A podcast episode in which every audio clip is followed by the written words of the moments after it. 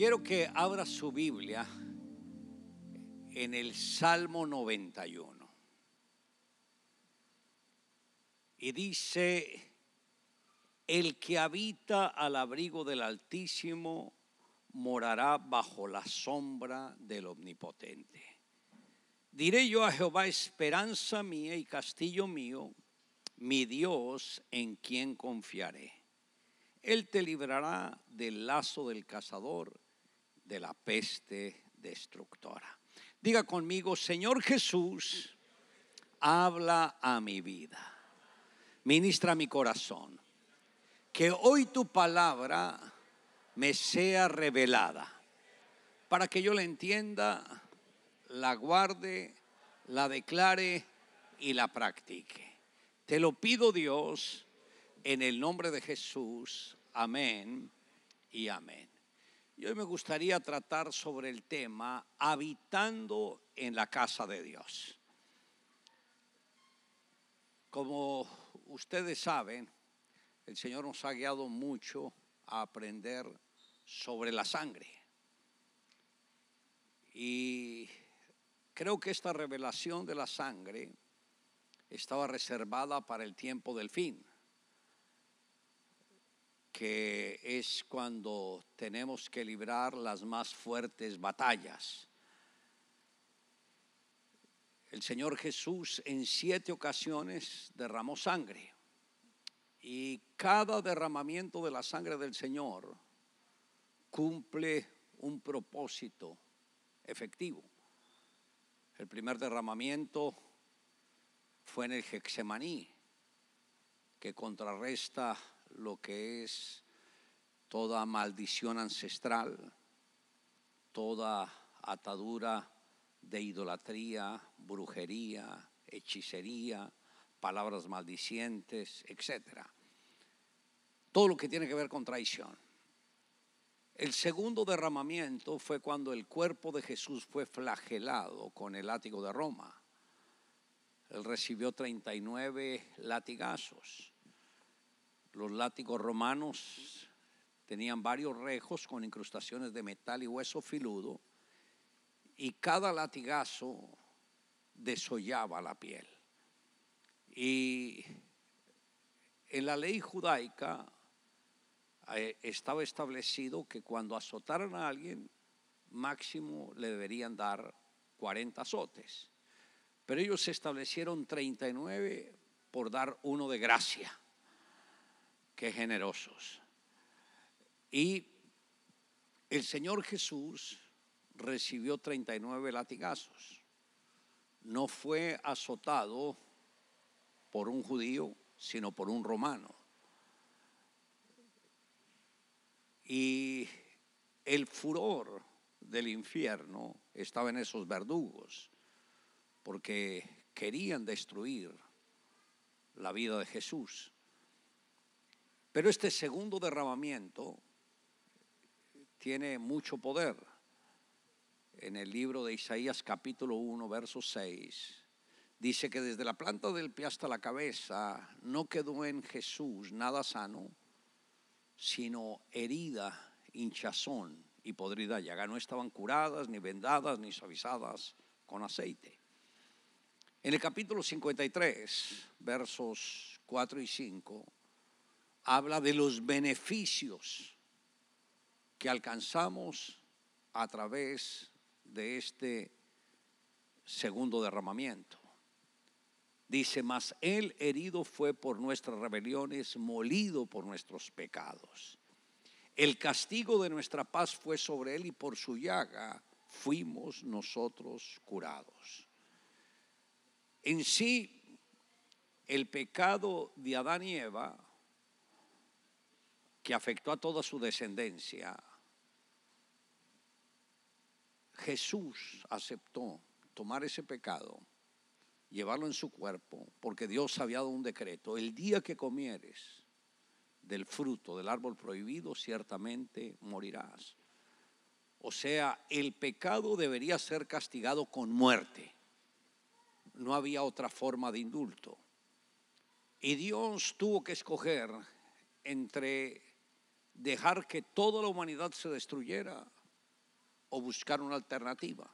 Y la única alternativa era que su propio hijo recibiera el castigo que toda la humanidad merecía. O sea, lo del flagelo de Jesús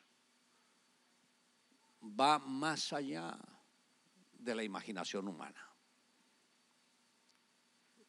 Es como unir el primer pecador hasta el último pecador, a todos juntos, enviarlos al infierno. Y Jesús es como si estuviese viviendo millones de millones de infiernos, pero solamente Él lo podría soportar. Nadie más. Por eso fue que en el Hexemaní Jesús estremeció cuando vio la copa y le dijo, Padre, si es posible, pasa de mí esta copa sin que yo la beba, pero que no se haga mi voluntad, sino la tuya. Cuando uno entiende el segundo derramamiento, que es donde se rompen todas las cadenas, todas las ataduras, donde prácticamente se obtiene el cambio de naturaleza, dice que también el Señor llevó enfermedades y dolores. O sea que la sanidad divina no es algo que Dios quiere hacer, es algo que ya hizo. Jesús lo conquistó todo en la cruz del Calvario. Ahora, hay cinco confesiones de lo que la sangre de Jesús ha hecho por nosotros, pero estas cinco están fundamentadas en el segundo derramamiento. En el libro de Efesios capítulo 1, verso 7, dice, en quien tenemos redención por su sangre, el perdón de pecados. Y ahí en, esta, en este texto nos habla de dos confesiones. La primera es por la sangre de Jesús somos redimidos. Y algunos aún no saben que ya son redimidos. Aún no saben que ya fueron comprados. Aún no saben que Satanás ya no tiene control sobre ellos. Porque el enemigo es un experto ennublar la mente y el entendimiento para que las personas no comprendan estas verdades, que son verdades que nos hacen libres. Y cuando dice somos redimidos del poder del enemigo, la palabra redimido significa rescatar. En Isaías 49 dice, será quitado el botín al valiente? ¿Será arrebatado el cautivo del tirano? Pero así dice Jehová, ciertamente el cautivo será rescatado del valiente y el botín será quitado del tirano. Presenta la pregunta en sentido contrario. El valiente con el botín y el tirano con el cautivo. O sea, dos personas en dos lugares incorrectos. Pero el Señor dice que no es así, que el valiente es el que tiene el cautivo y que el tirano es el que tiene el botín. Y el Señor habla de victoria y liberación en ambos. Satanás ha sido muy astuto para cautivar las personas y ejercer control sobre ellos. Le funcionó con la primera pareja y ha seguido usando los mismos métodos hasta el día de hoy y le ha funcionado. Pero cuando entendemos el poder de la sangre de Jesús, todo dentro de nosotros va a cambiar. Porque una sola gota de la sangre de Jesús rompe las ataduras, rompe las cadenas y nos libera del control del enemigo. Estamos en una convención en Singapur y uno de los conferencistas que habían sido invitados. Él es chino y él escribió un libro intitulado El hombre celestial. Y estuvimos compartiendo con él. Y el testimonio de él es impresionante. Porque él ha pasado la mayor parte de su vida en la cárcel por predicar el Evangelio.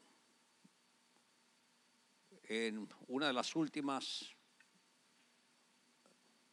liberaciones que le dieron, le dijeron, ok, lo vamos a dejar en libertad, pero si vuelve a predicar,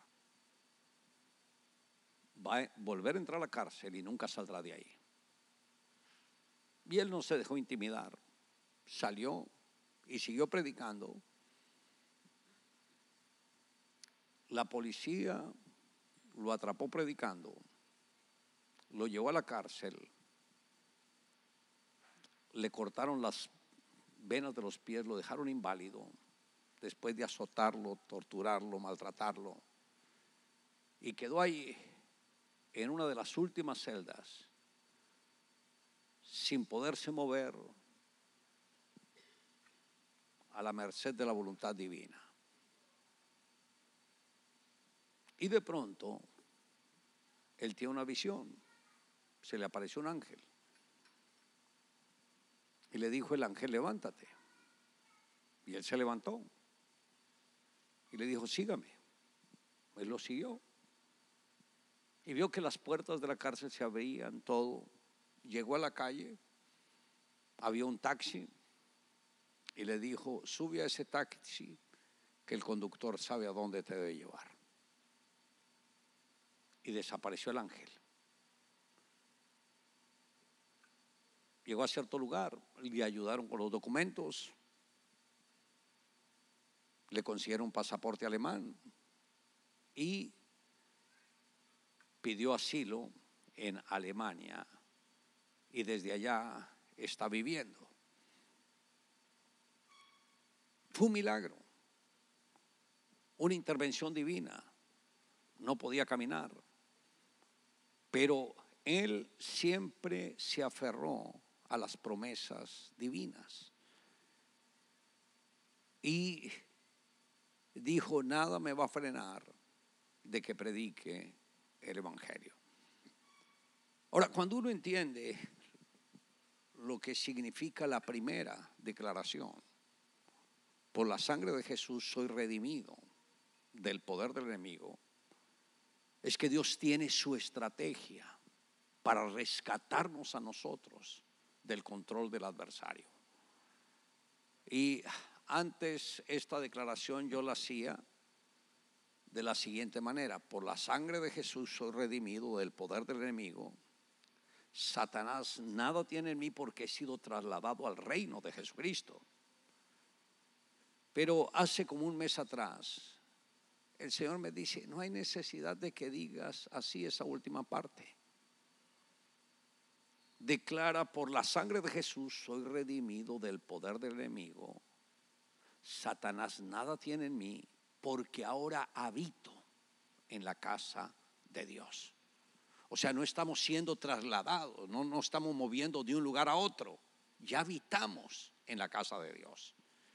Y al habitar uno en la casa de Dios, hay un sinnúmero de beneficios que nosotros ignoramos. Y este salmo nos lo presenta. Si ustedes miran con cuidado, dice, el que habita al abrigo del Altísimo morará bajo la sombra del Omnipotente. Dios nos dio el privilegio de que ahora vivimos en su casa. Vivimos bajo su cobertura, vivimos bajo su sombra, que tenemos una protección. No estamos a la intemperie, no estamos en cualquier lugar que se sienta amenazada. Yo recuerdo que en Bogotá sentimos vivir en un lugar más campestre, un poquito más a las afueras de la ciudad. Estuvimos en una casa ya por como por unos siete, ocho meses. Y como era campo, un día nos visitaron 15 hombres, todos con pasamontañas, armados hasta los dientes. Nos amordazaron a todos los que estamos en la casa. Teníamos visitas, estaban dos ingleses, un costarricense, estaba mi sobrino, mi familia, mi esposa, mis hijas y las damas que nos ayudaban en la casa. A todos los amordazaron, a todos. Y se llevaron todos nuestros bienes en nuestros propios vehículos. Y me dijeron, si llega a decir algo y llega a denunciar, aténgase a las consecuencias. Pero como se habían llevado mis documentos, yo tuve que poner el denuncio. Lo puse un jueves y el domingo siguiente fui víctima del atentado. No morí, recibí cinco disparos. Y la prueba de que no morí es que estoy acá.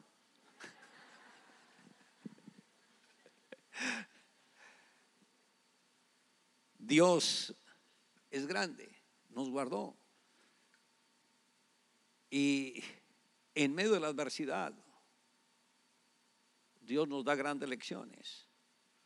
Que a veces uno dice, mi casa es segura, pero la casa más segura es la casa de Dios. Cuando uno habita el abrigo del Altísimo, hay una protección sobrenatural para nosotros. Diga, yo habito en la casa de Dios. Diga, por la sangre de Jesús, soy redimido del poder del enemigo. Satanás nada tiene en mí porque ahora habito en la casa de Dios. Y la casa de Dios nos da protección.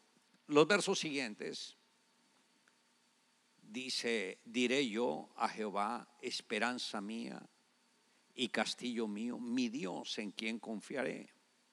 Él te librará del lazo del cazador, de la peste destructora.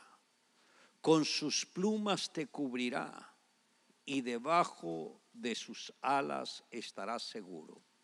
Escudo y adarga es su verdad.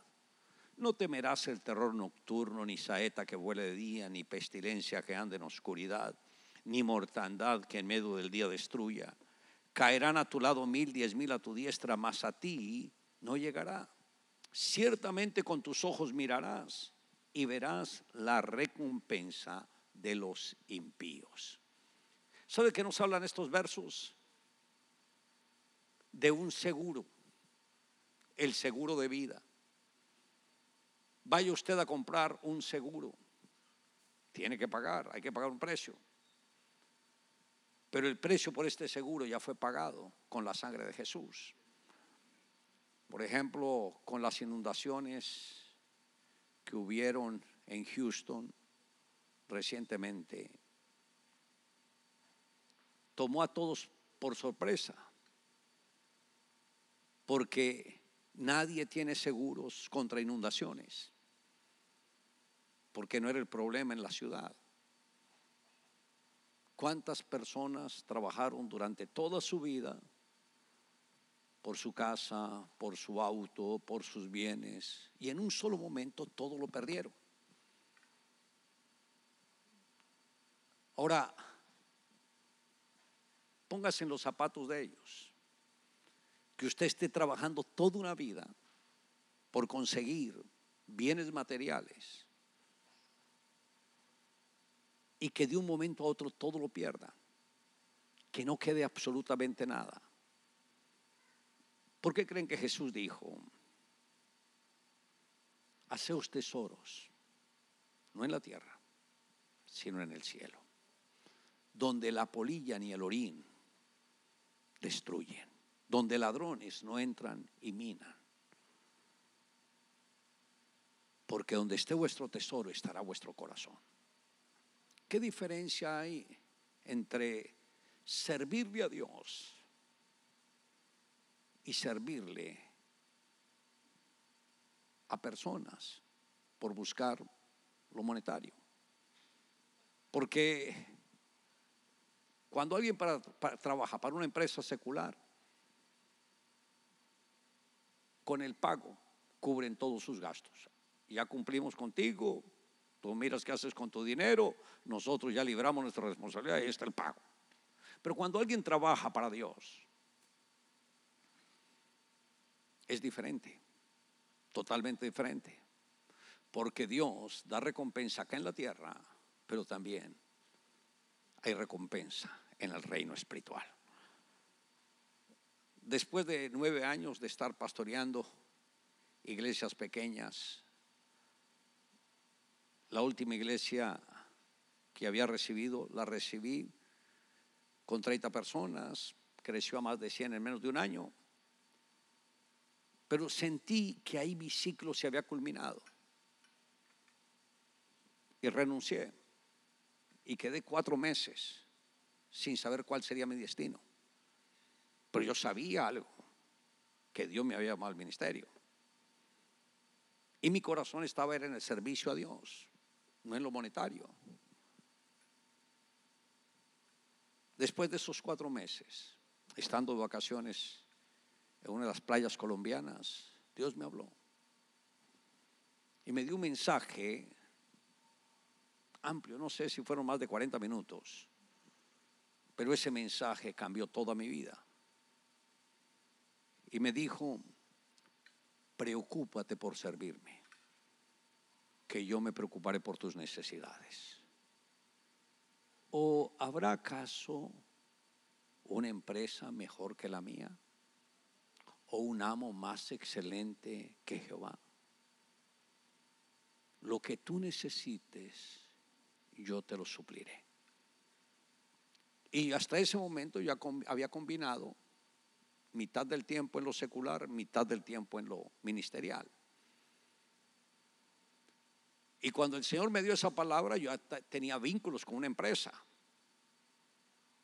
Y le dije, ok, Señor, pero yo no puedo llegar a decirles que renuncio, porque yo tengo deudas con ellos. Me van a decir, sí, pero páguenos. Y le dije, ¿cómo hago, Señor? Y el Señor me dice, no te preocupes. Cuando llegues a Bogotá encontrarás todo arreglado. Y cuando llegué a Bogotá, efectivamente, todo estaba arreglado. La empresa había quebrado. y la habían trasladado a España. Y el gerente, que era amigo mío, me dijo, ¿te quieres ir con nosotros? Yo, no, no, no, gracias, no, así estoy bien. Y la casa donde funcionaba la empresa fue la que me arrendaron y ahí nació la misión carismática internacional con ocho personas. Y desde ahí empezamos a crecer. Y desde ahí vimos la provisión de Dios. Lo hemos visto a Él como el proveedor, pero también como el que nos suple todo. Una casa grande, dos pisos, nosotros sin ningún mueble, lo único que teníamos era la camita, no lo podría llamar cama matrimonial porque era tan angosta, pero nos sentíamos bien. Y orando, Señor, suple nuestras necesidades. Y en un solo día, en un solo día, Dios nos dio la provisión de todo. Una de las personas que asistía a la iglesia, un empresario colombiano, pero que vivió mucho tiempo en Venezuela, se movió para Colombia. Y de un momento a otro me dice, pastor, la empresa me llamó, tengo que regresar a Venezuela, pero no quiero llevarme lo que traje se lo quiero vender. Yo no tenía nada en los bolsillos. Y le dije, no, no, no, no, ahorita no estoy interesado, no, no, no, no, no. Y me pasa en un papel y dice, esto es lo que vale. Era una cifra simbólica. Yo dije, ah, no, eso es otro cuento, hombre. Lo había dicho antes.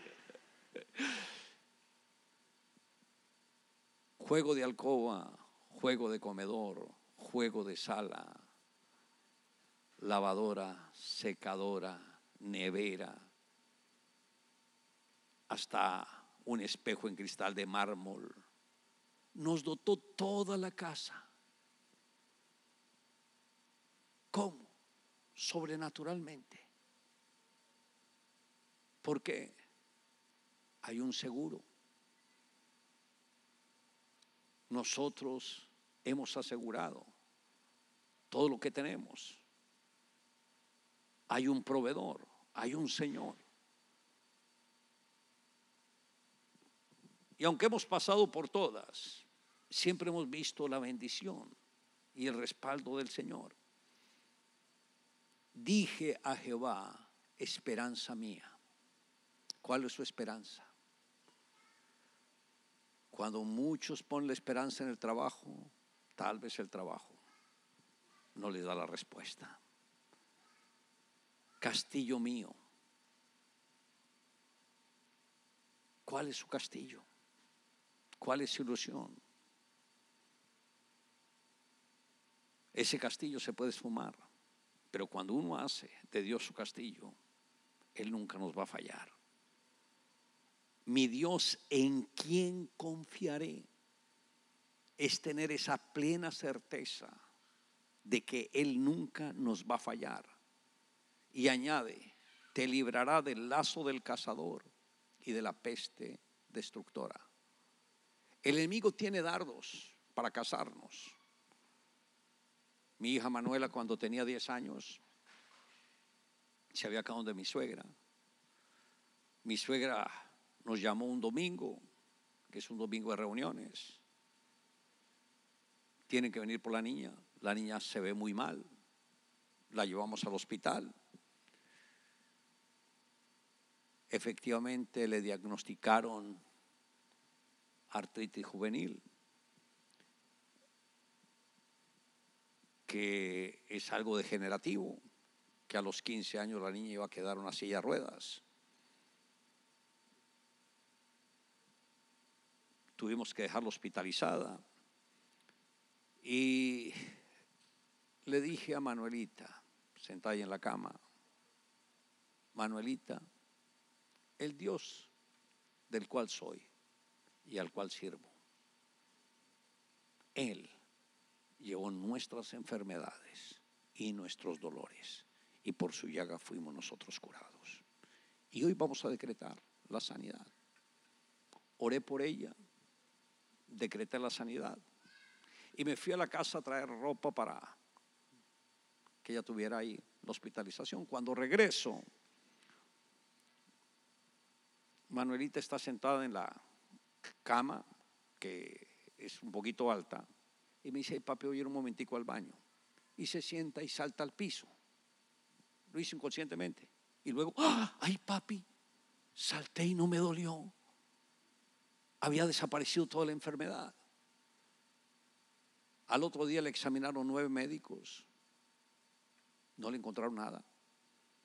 Buscaron a una doctora que, era la, que es la más experta a nivel nacional estaba en Cartagena. Y dijeron, bueno, hasta que llegue la atiendo. Llegó como a las nueve de la noche, le examinó y dijo, no entiendo por qué los laboratorios se atreven a emitir estos conceptos de que la niña tiene esta enfermedad cuando ella no tiene absolutamente nada. Dios la había sanado completamente. Mi Dios en quien confiaré.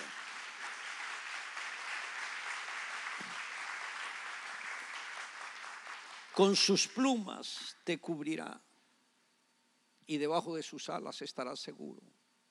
No hay nada más hermoso que vivir uno confiado en Dios, que saber que nuestro Dios nunca nos va a fallar y que Dios suplirá todas, todas nuestras necesidades conforme a sus riquezas en gloria. ¿Cuánto lo pueden creer? Diga aleluya. Y dice, no temerás al terror nocturno, ni saeta que vuele de día, ni pestilencia que ande en oscuridad, ni mortandad que en medio del día destruya. Caerán a tu lado mil, diez mil a tu diestra, mas a ti no llegará. Ciertamente con tus ojos mirarás y verás la recompensa de los impíos.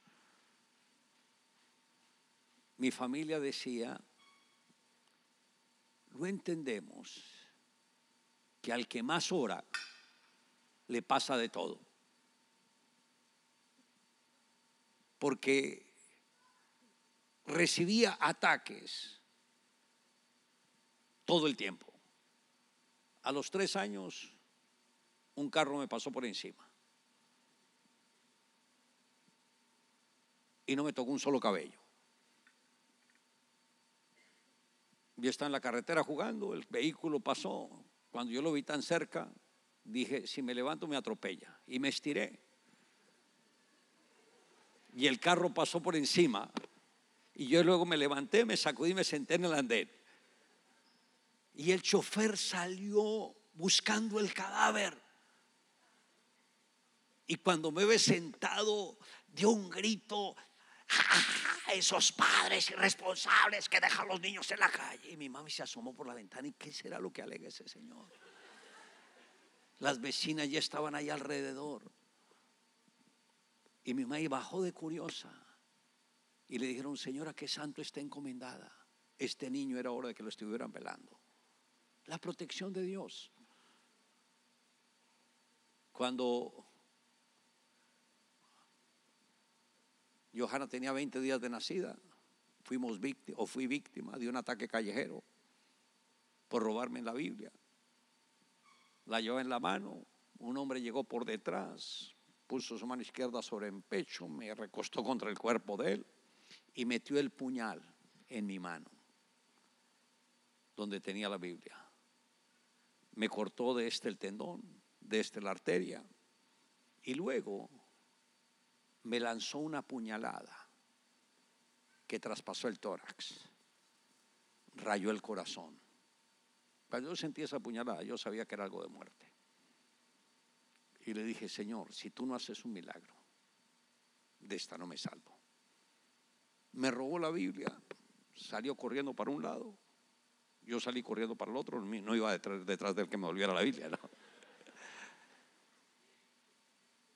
Pero corrió una cuadra y en esa cuadra vi una pantalla grande. Toda mi vida. Todo lo que había hecho comprimido en esa pintura. O sea, ahí no hay oportunidad de nada. Y no me quería morir. Mi hija de 20 días dejarla huérfana, no quería mi esposa tan jovencita dejar la viuda para que el otro le echara mano. No, eso no. Dije, Señor, yo no me puedo morir. Imagínese esa angustia. Y después de que terminé la cuadra, me desplomé totalmente muerto. Pero cuando yo caí, mi parte espiritual no cayó. Desapareció toda la angustia, vino una paz, un gozo, una alegría. Vi los ángeles, miles, miles, miles de ángeles que vinieron por mí. Hacían un túnel angelical y yo subía con ellos.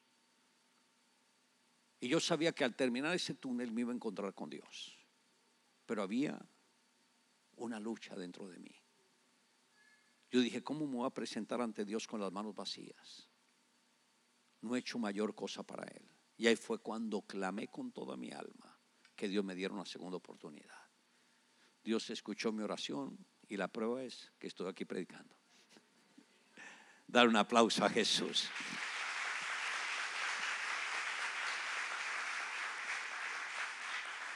¿Eso qué es? Que nos libra del lazo del cazador, que nos libra de la peste destructora que aunque los enemigos caigan contra nosotros, siempre Dios nos protege.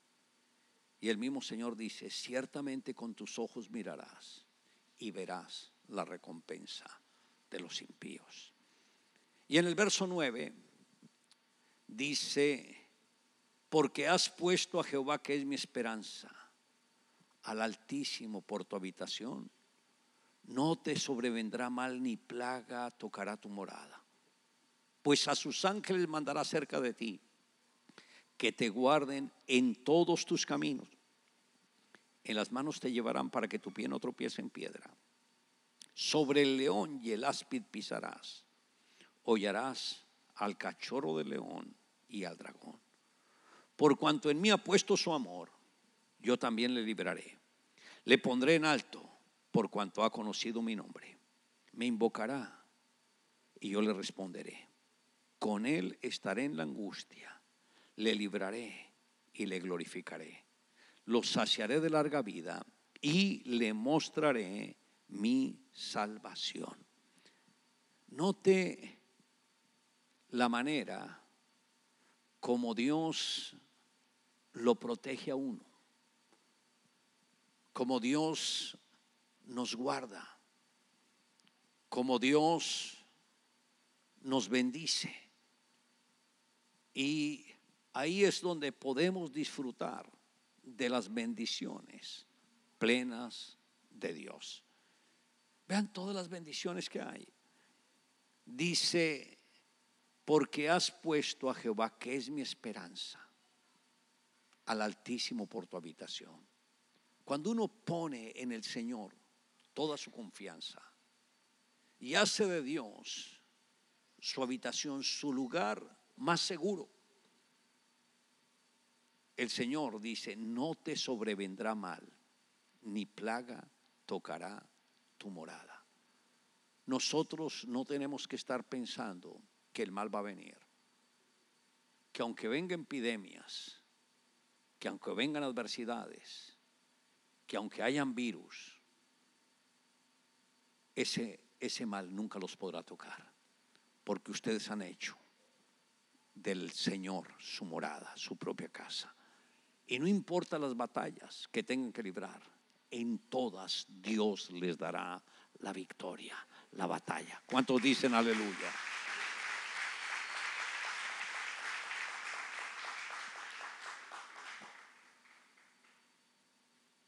Hace como un mes iba a ir a la piscina, que es nuestra casa, y estaba sacando dos flotadores y cuando estaba sacando el segundo flotador, sin darme cuenta, pensé que estaba apoyando el pie en lo firme y lo estaba apoyando era en el agua. Perdí el equilibrio, me fui de espaldas contra los escalones de la escalera y milagrosamente me golpeé en la única parte carnudita que tengo.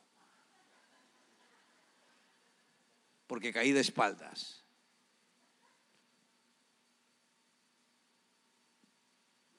Pudo haber tocado la costilla, la columna, pero es la protección de Dios. Y le dije al Señor, Señor, gracias por la protección. Y le di gracias basado en este salmo. Gracias, Señor, porque mandaste a tus ángeles que me guarden en todos los caminos para que mi pie no tropiece en piedra. Y el Señor me dijo, esa es la bendición que tiene el que habita en mi casa. Que Dios manda a sus ángeles que nos protejan. Porque muchas veces ustedes no se dan cuenta. Sale algún loco manejando que aparece de la nada pero no descansa hacer nada, porque hay alguien que los protege. Porque Dios es nuestro protector. Diga aleluya. Dale un aplauso a Jesús.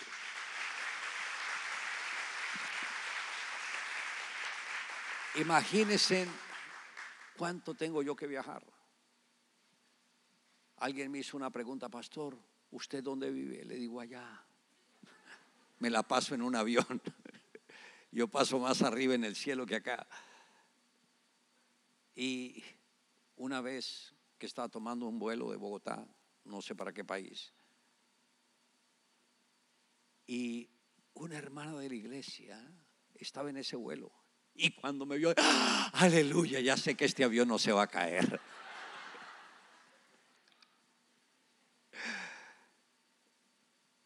Les enseñé a, mis hijas cómo orar. ¿Cuál es la oración que deben hacer? Cuando toman un vuelo. Es una oración cortica, pero muy eficaz. ¿La quieren aprender? Le digo, Señor, nos levantaremos en tu mano, volaremos en tu mano y aterrizaremos en el lugar preestablecido, en el tiempo preestablecido, en tu mano, en el nombre de Jesús. Es sencilla, pero poderosa. Porque el poder de la oración no es por la multitud de las palabras, sino la eficacia de la oración. Y yo recuerdo que viajaba con mi esposa, no sé a qué parte, y anuncian que el avión tiene que irse para otro aeropuerto porque se presentó un problema y no podía aterrizar. Mi esposa me miró, ¿hiciste la oración? Le dije, se me olvidó. me dice, eso no se te puede olvidar. Entonces, siempre debemos encomendarnos en las manos de Dios. Los ángeles están pendientes de aquellos que tienen a Jesús en el corazón y los van a proteger. Y ustedes que tienen a Jesús en el corazón van a tener la protección de los ángeles. Dice que los ángeles son agentes de Dios al servicio nuestro. Diga aleluya.